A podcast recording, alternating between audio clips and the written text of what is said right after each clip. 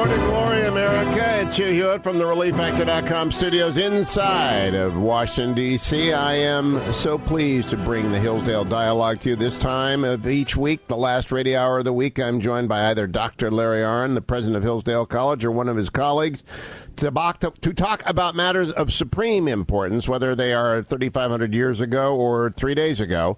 Uh, the big issues, the big decisions. And Doctor Arnn is back with me this week. All things Hillsdale, by the way, are collected at hillsdale dot e d u, including a couple of courses on the Constitution that they ought to be watching over at the Office of the Special Counsel. And Doctor Arnn has got a great series on Churchill there, which ought to be watched by everyone. All of our conversations, dating back to when we began with Homer in twenty thirteen, are collected at hugh for hillsdale dot com for your binge listening pleasure. Doctor Larry Arnn, good Friday morning to you, sir. Good morning, Hugh. How are you doing? I'm great. We are back in, and I, I wrote you earlier this week, this might be the most important Hillsdale Dialogue we ever do because it is so timely and so critical. We're in section, Article two of the United States Constitution, which is about the presidential power. Section one reads simply at the beginning, the executive power shall be vested in a president of the United States of America. And Section four of Article two reads very simply, the president, vice president, and all civil officers of the United States shall be removed from office on impeachment for and conviction of treason, bribery, or other high crimes and misdemeanors. Let me play for you something Rudy Giuliani said to Maria Bartiromo in their last conversation. I mean, let's face it. This has been going on now with no no evidence of collusion, no evidence of obstruction of justice, but they are now talking about the the potential of a subpoena. Well, they can't. I mean, they can't subpoena him. He's the president of the United States. He has, he has uh, all the uh, uh, powers under Article two. Uh, America is one of many countries where the head of state is not to be prosecuted until after they leave office, not to be subjected to the criminal process. Different if it was a civil case. This is a criminal case. And the best example is right now. He is getting ready to negotiate a historic agreement with Korea That's that right. will save the planet. And we have to, I have to sit him down and say, we got to get ready for a deposition, Mister President, forget Kim Jong-un. What do you think, Doctor Arnn? Can a president be subpoenaed to appear in front of a grand jury? Uh, well, you sent me a great article by the great John Yoo that shows that the precedents, which go back to Thomas Jefferson versus Aaron Burr, are mixed on this. Yes. But think about the logic of it. Um, if you look at Robert Mueller's leaked questions, I don't know who leaked them, but uh, that he proposes to ask Trump, many of the questions are about the essence of the work of the president. Uh, my favorite is, what did you think of James Comey during the transition team, during the transition? Uh, you know, what was your opinion of him, right? And, of course, it's the business of the president to form opinions of people who work under his management. And so, and then he goes on, you know, to step by step by step, why, and leading to, why did you fire him? Well, it's the business of the president to hire and fire subordinates to run very important things because the president is in charge of the executive branch of the United States. So if what's going to happen is, in the middle, in the middle, heck, it's still early in his term as president of the United States, he's going to have to answer questions in public about all of those decisions. It will just interfere with his ability to deliberate. And under oath. And I bring this up because Bill Clinton lied under oath, and that made up the basis for articles of impeachment, which were voted by many members of the Congress, yes, including many Republicans who still serve. And conviction was affirmed, not in sufficient numbers, by many members of the Senate. Lindsey Graham, for example, helped draft those articles of impeachment and was one of the triers of the president. And, and he would have a tough time voting down an article of impeachment based upon lying under oath because that is an impeachable offense. Many of us are stopped from arguing otherwise. Otherwise, I believe it is. If you lie under oath, it's an impeachable offense. So don't go under oath, is my view. Don't get trapped in this uh, endless machinery in the way that Bill Clinton was. Uh, if I may, Doctor, and I want to review for the audience, and then you can elaborate on, on the precedents that matter on this issue.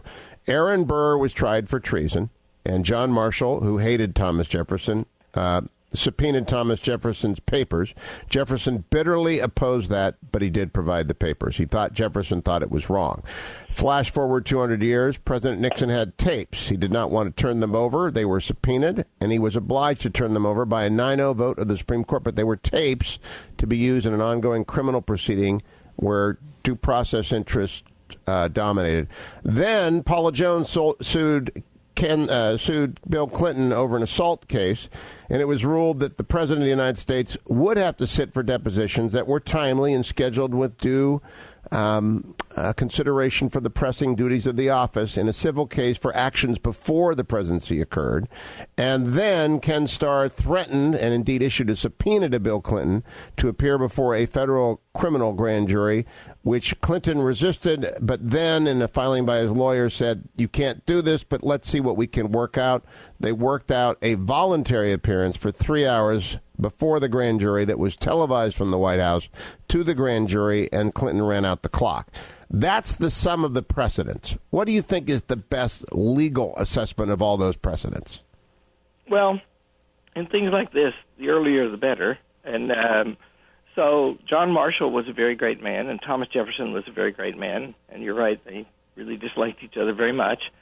Um, and what they worked out was something that cuts both ways.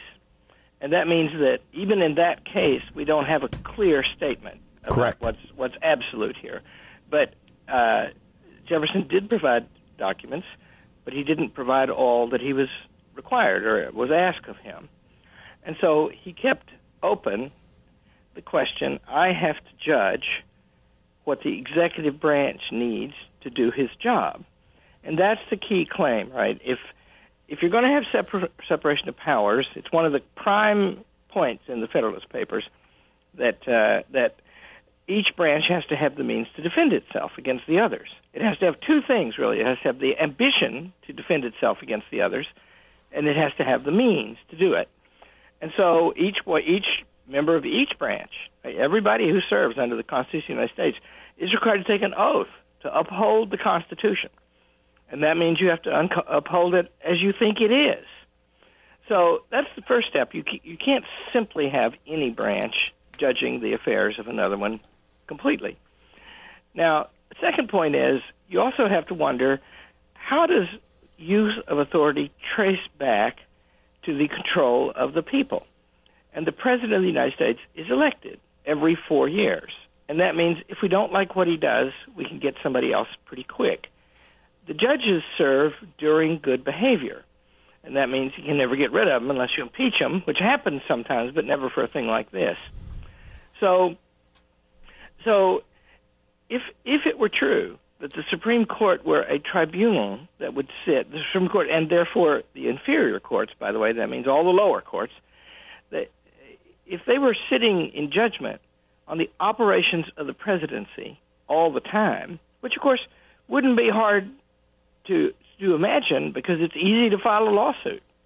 And yep. you, you could have you could have one hundred a day, easy, right? You could, you could uh, pick all of the judges who don't like the person in power, whichever party he's in. You could pick, you know, there's probably thousands, right? I don't know how many there are. But you could pick them, and you could just give them a lawsuit every week.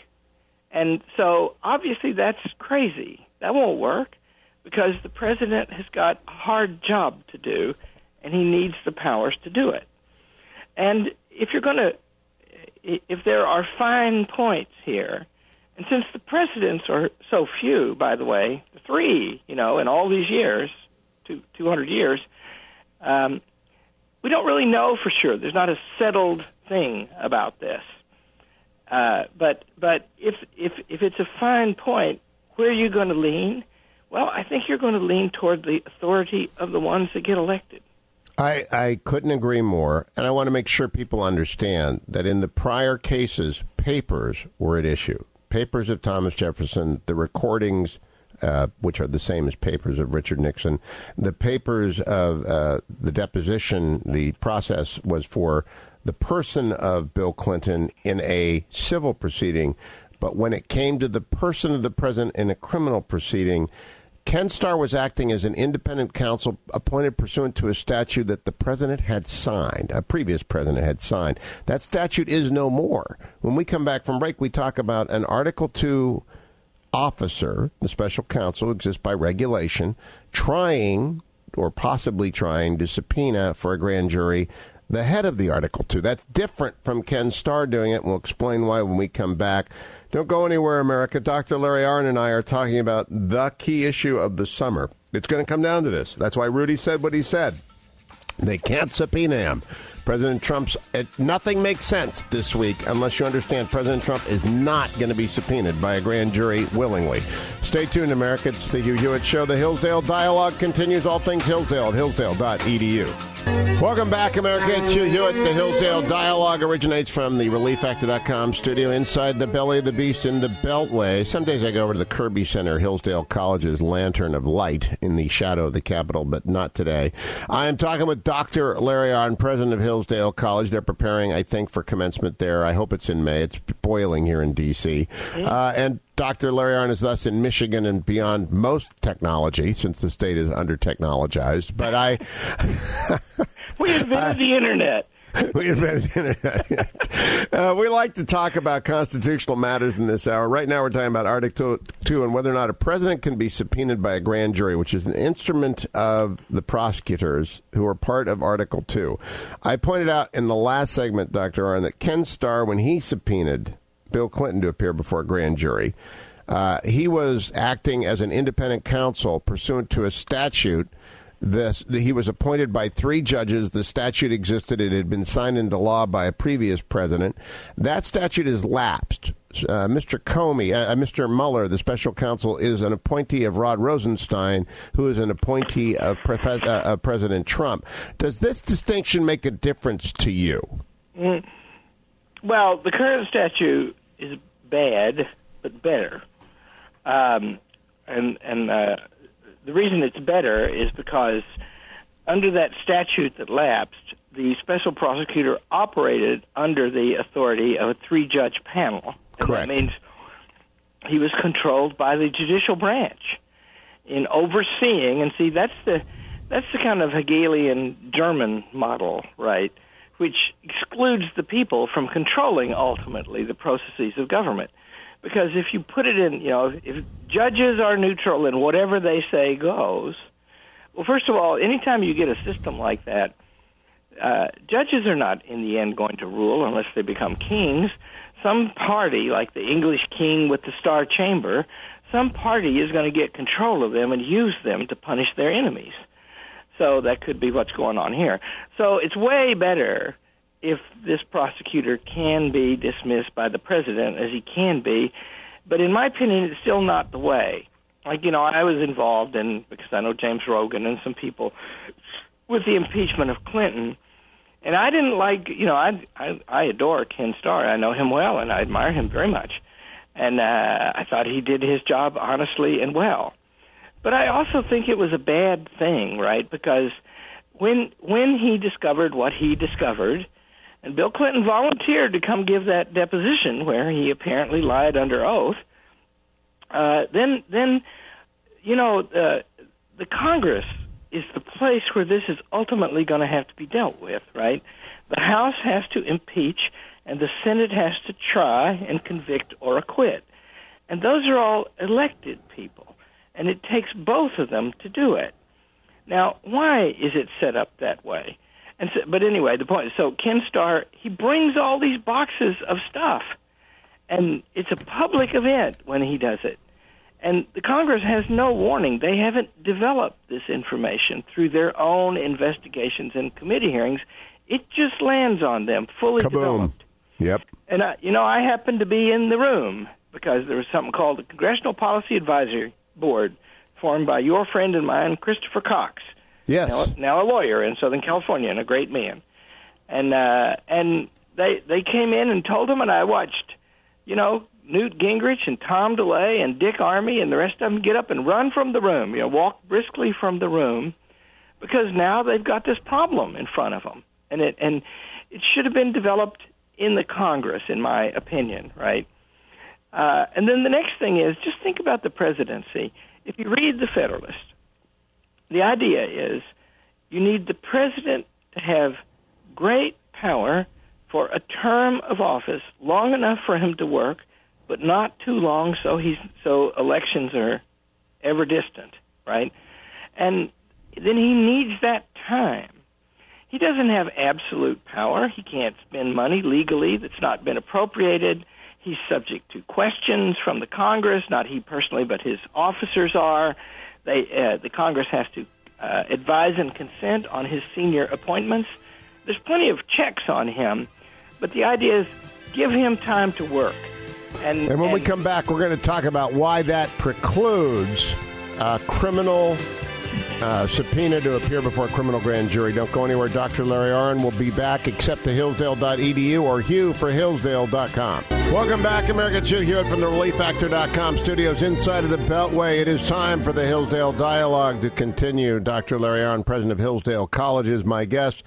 Doctor Arnn, we are ahead of the curve here. All summer long, we are going to be consumed with the question, I believe, as to whether or not a president of the United States can be subpoenaed by a special counsel uh, appointed under regulations of the Department of Justice to appear before a criminal grand jury. And the reason I think that matters is because uh, if he lies under oath, and the president is prone to talk at great length about many matters, some of which might be construed as lies simply because of the, we don't know what the special counsel has, and the president likes to talk. Likes to talk like you and I like to talk at length uh, about many different things, and sometimes perhaps inconsistently with what we have said before. Yeah, thank our, God think, we're not powerful, by the way. You know, it's good. We are just like uh, Statler and Hilton in the in the uh, in the puppet show, in the Muppets. Uh, but you said at the beginning of this show, on questions such as whether or not the president can be subpoenaed by a grand jury, the earlier the better. And then we were talking about Jefferson and Burr. Would you explain, for just our audience's sake, why it is true the earlier the better, before I repair to Federalist sixty-nine? Well, because uh, beginning in about, uh, you know, well, in earnest, beginning in earnest in the nineteen teens, a new idea of the American government began to grow up, and that idea was that the administrative, that there should be an administrative class that basically plans the future of the country. And that class has grown up now, and along with it, uh, a depreciation of politics. Uh, and politics is, you know, of course, a terrible thing. It's just the best way to govern, because politics in America is the process by which the people control the government. And so we want neat and tidy, right? And what you get if you have real separation of powers is you get conflict between the branches. Never neat, never tidy. And that's right. And that means that, and that conflict is in public, right? It's the reason why freedom of the press is important. I mean, I, as I often comment, I read the New York Times and I protect their right to, to write the rubbish that they write. and and uh, and uh, but you know, and it's not all rubbish, by the way. They're pretty good sometimes, and uh, but they're always thorough, right? They tend to be that. Um. So it's a public fight, right? And then elections are always coming, right? Uh, there's, you know, every two years, huge. It's, you know, it's endless cycle now, an endless cycle. And and uh, and that's good, because the people are going to get to make a judgment, and they need the information that senior people in the government don't agree about something, and it, some some questions are so huge that they take a generation to solve and take, uh, for example, uh, slavery, right? That that became a thing in eighteen fifteen to twenty, and it was settled never, right? But it was settled when It was Civil War it was settled ended. by force. It was never settled by That's conversation right. and vote. And, and look at the American Revolution, right? That started in seventeen sixty-three when the British started passing new kinds, more and new kinds of rules and laws over the Americans. And that was over and when the Constitution went into effect, or maybe in the election of eighteen hundred when the Constitution functioned to change the party and power of the nation. So forty, fifty years, right? What is this about? This this is a this is a battle in a war or a long conflict over whether we're going to be administratively ruled or politically and constitutionally ruled. And if the president is reduced to uh, to uh, serving at the pleasure of judges, and remember, if if Mueller uh, subpoenas him, it's going to go before a court. But Mueller is really an agent of the administrative state, and and uh, and so are they together going to be able to compromise the work of a president? And I was hesitant about that when Bill Clinton was the president of the United States. I didn't like all that. And I thought, I thought, I will tell you my opinion, because maybe it was wrong, but I don't think so, is that once they got the information that he had obstructed justice, they have an oath, too, and the and the president of the United States is not supposed to be lying under law, oath. And uh, so you're right, Hugh. The right solution is don't take the oath. Don't take the oath. Do not do not agree to this and fight it out. To quote Grant before he engaged in the Wilderness Campaign, Part Two, to fight on that line if it takes all summer. Uh, and I want to go back to Federalist sixty-nine now, written by the great Hamilton before the Constitution enters into effect. He wrote, "The President of the United States would be liable to be impeached, tried, and upon conviction of treason, bribery, or other high crimes or misdemeanors, removed from office, and would afterwards be liable to prosecution and punishment in the ordinary course of law." The ordinary course of law is a grand jury proceeding. I don't even know how this is an open question, Doctor Arnn, given Federalist sixty-nine. Mm-hmm. Yeah, in this case, it's, and see, this was long before uh, Alexander Hamilton was shot by Aaron Burr, who's the center of our first president we president we named. But um, it uh, um, that's right. In other words, he's got to be able to function. But that fits with everything else in the Federalist about the nature of the executive. And see, remember, that was a tough part of the constitutional ratification debate because they didn't like the idea of kings because they just fought a big old war with one, and it had been very difficult. And the king had been unreachable, and so they didn't like setting somebody up with, you know, sole authority. Well, the Federalist cuts against that and also reinforces it. It cuts against it because it says the fellow should be given the power to do the job. But then cuts against it, too, because he should be held to account by the impeachment process, by the powers of Congress, which, remember, back when the Congress used to function the way it's supposed to, it controlled the budget. It doesn't anymore much because it doesn't really make budgets or appropriations. It doesn't really provide details sufficiently of what the administration may may spend money on. And so, and and the great majority of the money that is voted from the Congress to the president, to the executive branch, doesn't really go to the president. It goes to fund all these agencies, and these agencies are governed in different ways, and the president has only indirect control over them. So we've eroded the basis of the operation of the Constitution.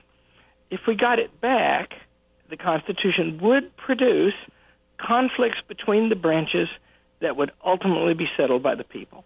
By the people. And, and what is interesting to me here is that um, you said, without any personal venom, that Mister Mueller is a creature of the administrative state.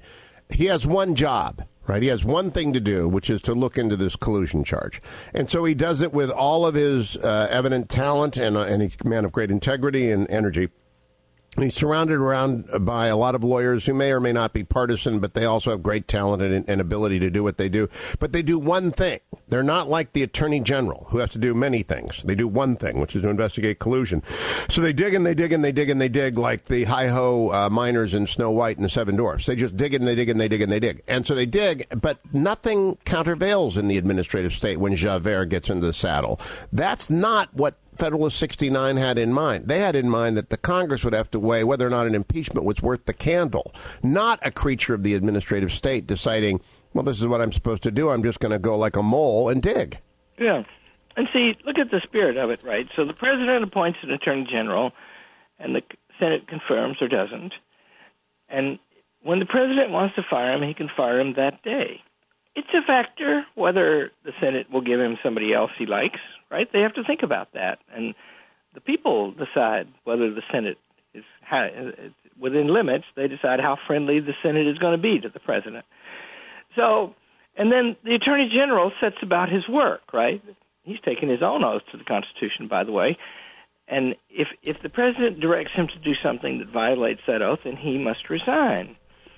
Now, the other thing, though, is that it's the essence of his job, and that's the point you just made to draw out. It's the essence of his job that he's weighing all of the things in front of him to sustain the rule of law. And what priority should a thing get? And you can say, if you want to, because the president can fire him, that he's not the right watchdog over the president, and that is exactly right. That's not his function. His function is to be uh, uh, an agent of the president in in executing the law.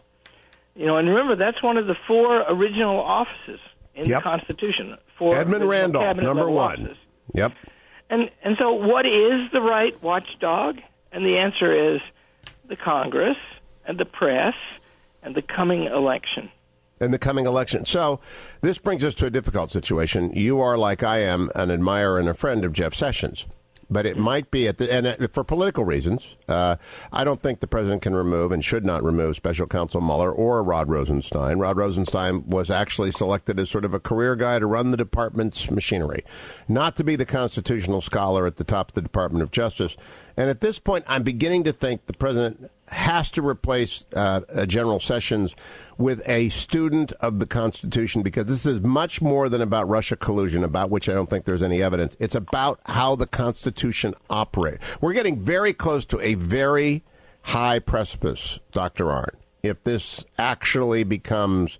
The Clinton thing was a five-year developing issue. This is fifteen months. A presidency being crippled in fifteen months is the worst precedent I can imagine for the country. Yeah. And, you know, I don't know about firing Jeff Sessions. I, I do. I've made this criticism before, and I do, like you, know him and like him very much. Think he's the right man for the job, with one exception. And that is, if he knew he was going to recuse himself on this Russia collusion stuff, and he didn't tell Donald Trump when Donald Trump interviewed him for the job, that was a mistake. And when we, we'll come back to that. That was a mistake, and we explain why that matters when we return in just a moment with Doctor Larry Arnn. The Hillsdale Dialogues, all collected at hugh for hillsdale dot com. I do want to take a moment to please urge all of you to go to Prison Fellowship Angel Tree Camp banner at the top of hugh hewitt dot com. There you will find not just my interview with Kevin Kramer from hour number two about his race for Senate in North Dakota. You also find a banner for Angel Tree Camp. There are two point seven million children with a parent behind bars. We just try and get a few thousand of them to camp in the summer, because camp, the Angel Tree Camp, changes their lives in great ways, in lasting ways. They get people who love them, people who talk to them about the gospel, people who care about them. If you can donate two hundred dollars, you'll send a kid to camp. Like you went to camp, like I went to camp, but they never get to go to camp. two hundred bucks. Call eight five five, two four six, three two one one, eight five five, two four six, three two one one, or go to hugh hewitt dot com and click on that Angel Tree Camping banner right at the top of the page. Make your donation today. And thank you. You're going to change their life. Welcome back, America. It's Hugh Hewitt. The Hillsdale Dialogue is underway from the relief factor dot com studios inside the Beltway. I'm doc- talking with Doctor Larry Arnn. Doctor Arnn, while we were chatting off air, news arrived that the jobless rate in the United States has fallen to three point nine percent, a seventeen-year low, as one hundred sixty-four thousand jobs were added last month in the month of March. Well, workers are becoming scarce. Tight labor market means wages will rise. Uh, this is... really quite extraordinary to be back to three point nine percent. It wasn't that long ago uh, when President Obama was one year into his presidency that it was at ten percent. And still no one much covers this. They're covering Stormy Daniels. Yeah, that's right. And uh, she doesn't apparently have a job. She's making a lot of money. Maybe, you know, I, I look at these numbers and I think maybe I should try to get a job, but maybe she should. But But it's it's part of this overall, uh, you know, Democrats should be running for their lives in the midterms uh, with the Korea deal, the Iran revelation, the unemployment number down so low, growth at two point four percent in the traditionally slow first quarter, headed for three percent over the course of the year, the stock market where it is. They should be running for their lives, but they're not, because all of media, uh, ninety percent of media, has turned its face against Donald Trump. Yeah. Well, uh, the fate of the country is in the hands of the American people, where it should be. And we don't know what they're going to do. You know, we I, I was just down in Texas, and they're worried about Texas becoming a blue state. If that happens, that changes things in a big way, right? And I don't know what's going to happen. Uh, all, all any citizen can do is what you and I do, which is day to day, when we talk and think about the country, we should try to do the best job we can. And, uh, you know, so my point to the American people is, you're supposed to be in control of this government, and the Constitution is the vehicle by which you should do it, and so you should learn as much as you can about that. Now, do you think it would be wise for Rudy Giuliani or Don McGahn, the very competent White House counsel — I don't think you can ask the Department of Justice to do this because of the conflict that now occurs within the riven Article two branch — to make a talk to try and explain why, uh, preemptorily, why the president — Rudy said it last night to Maria Bartiromo — they can't subpoena him. They can't do it. And he tried to explain it, but I think it actually needs to be explained at length and in detail before the necessity of doing so arises. What do you think about that? Yeah, I think um, um, this should, you know, Kim, we talked about Kim Strassel's really great article in the Wall Street Journal last week, and, and she said that Trump's defense should not be a personal defense, because, you know, Trump is just, you know, in in, in two years or six years, however long it is till the next two elections, Trump is going to be an ordinary citizen again, and he will be subject to all of the processes of law that every ordinary citizen is. And so, as President Obama, as President Bush, as they all are. They all are, right? And they they should be. That's Hamilton's point that you that you bring up in the Federalist Papers. But in the in the time being, he is the chief executive of the land, and so this is about the powers of the presidency, and he should frame the argument about those. And that'll be, you know, that'll there'll be a million claims, and it's all very complicated. But uh, we, we, you, you more than I, but you and I have both made a judgment a long time ago that uh, that you can't expect that the American people will never figure out a complicated thing. They often do. They and often ultimately, do. Ultimately, they always do. So he should put that thing to them and and, and deal with this entirely, or let's say supremely, with that in mind. The constitutional powers of the presidency and the efficient operation of the executive branch is part of his keeping. He's in charge of that. He's got to defend that. That's his duty, and he should make his defense around that. Uh, unfortunately, Bill Clinton did not do that. Um, they they launched an attack on Ken Starr. That was their playbook. Rather than arguing that the presidency is to be judged by the people and only the people at regular intervals, they went after, and I'm afraid it will attract them, and some Republicans are following. They should not go after Mueller. They should stand instead on Article two and stand there all day long and make an argument. Not personalize it, but our politics prefers the latter, Doctor Arnn, because it's easier for talking heads who don't know anything. Anything. Yeah, and uh, and it's it, that that's right. And, and but you know, I I mean, you know, you like Mueller better than I do, and uh, so there's my attack on Mueller, but, uh, and a mild one at that, I might add. I really and I really savaged in there, didn't I? But, you uh, academics, when you go for blood, there's no stopping you. You know, we're we're just meaner than hell, aren't we? It, uh, but uh, but I think that's right. I think that uh, the other thing is, remember, if it weren't Mueller, it'd be somebody else. And uh, the attack on Ken Starr was so implausible to me, and yet it was effective. It was so effective. He's one of the most fair-minded people you'll ever meet, right? We'll talk more about that next week. Doctor Larry Arnn, thank you so much.